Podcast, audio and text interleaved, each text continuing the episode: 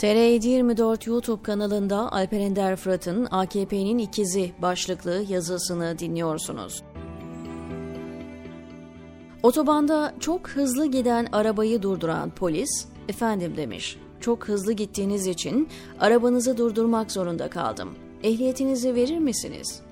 Ehliyetim yok diye karşılık vermiş aracın sürücüsü. En son kazada %100 haksız olduğum için ehliyetime el konulmuştu. Bu cevaba şaşıran polis, peki o zaman aracın ruhsatını alabilir miyim deyince, bu aracın bir ruhsatı var mı bilemiyorum. Acil işim olduğu için çalmak zorunda kalmıştım. Bu cevaba daha çok şaşıran polis torpido gözünü açıp aracın ruhsatına bakmak için harekete geçince bir dakika demiş sürücü. Orada silahım var açmayın diye çıkışmış.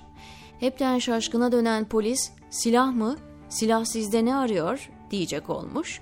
Araç sürücüsü gayet pişkin bir şekilde ne yapsaydım banka silahsız soyulmuyor mecburen taşıyorum silahı. Onunla en son soyduğum bankanın güvenlik görevlisine vurduğum için silaha el sürmeni tavsiye etmem yoksa üzerine kalabilir demiş. Her öğrendiğiniz yeni bir skandalın kapağını açan bu olayı fıkra olarak dinlediğinizde çok komik. Ama bu Türk siyasetinin ta kendisi. İktidarın ne mal olduğunu yedi düvel biliyor da meğer muhalefetimizin de bu fıkrada anlatılandan fazlası var, eksiği yokmuş.'' Recep Tayyip Erdoğan'ın diplomasının peşine düşmeyen, peşine düşmediği gibi onun üçüncü kere Cumhurbaşkanlığı adaylığını herkesten önce kabul eden, seçimlerde hiçbir seçim şaibesinin arkasını aramadan YSK'nın söylediğini AKP'den bile önce kabul eden CHP'nin bu politikaları, Türkiye'nin bir Orta Doğu diktatörlüğü olmasının önünü açan en büyük sebeptir. Bu skandal politikaların uygulayıcısı CHP meğer parayla kendileri lehine haber yazdırıp yorumculara parti politikalarını övdürüyorlarmış. Düşünün, kasıta varan ihmaller yüzünden girdiğiniz her seçimi kaybediyor, aynı hataları defalarca yapıyorsunuz ama parayla tuttuğunuz köşe yazarları sizin ne kadar iyi işler yaptığınızı yazıyor. Televizyonlarda sizin beceriksizliklerinize mazeretler uyduruyor.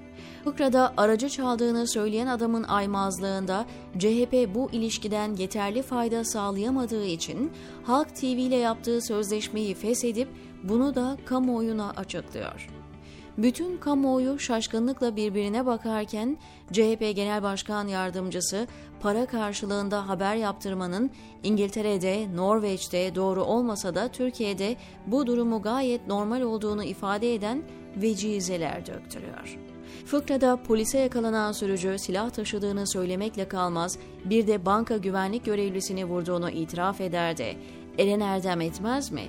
Halk TV ile para ilişkilerini sonlandırmışlar ama başka medya organlarıyla hala devam eden ilişkileri varmış.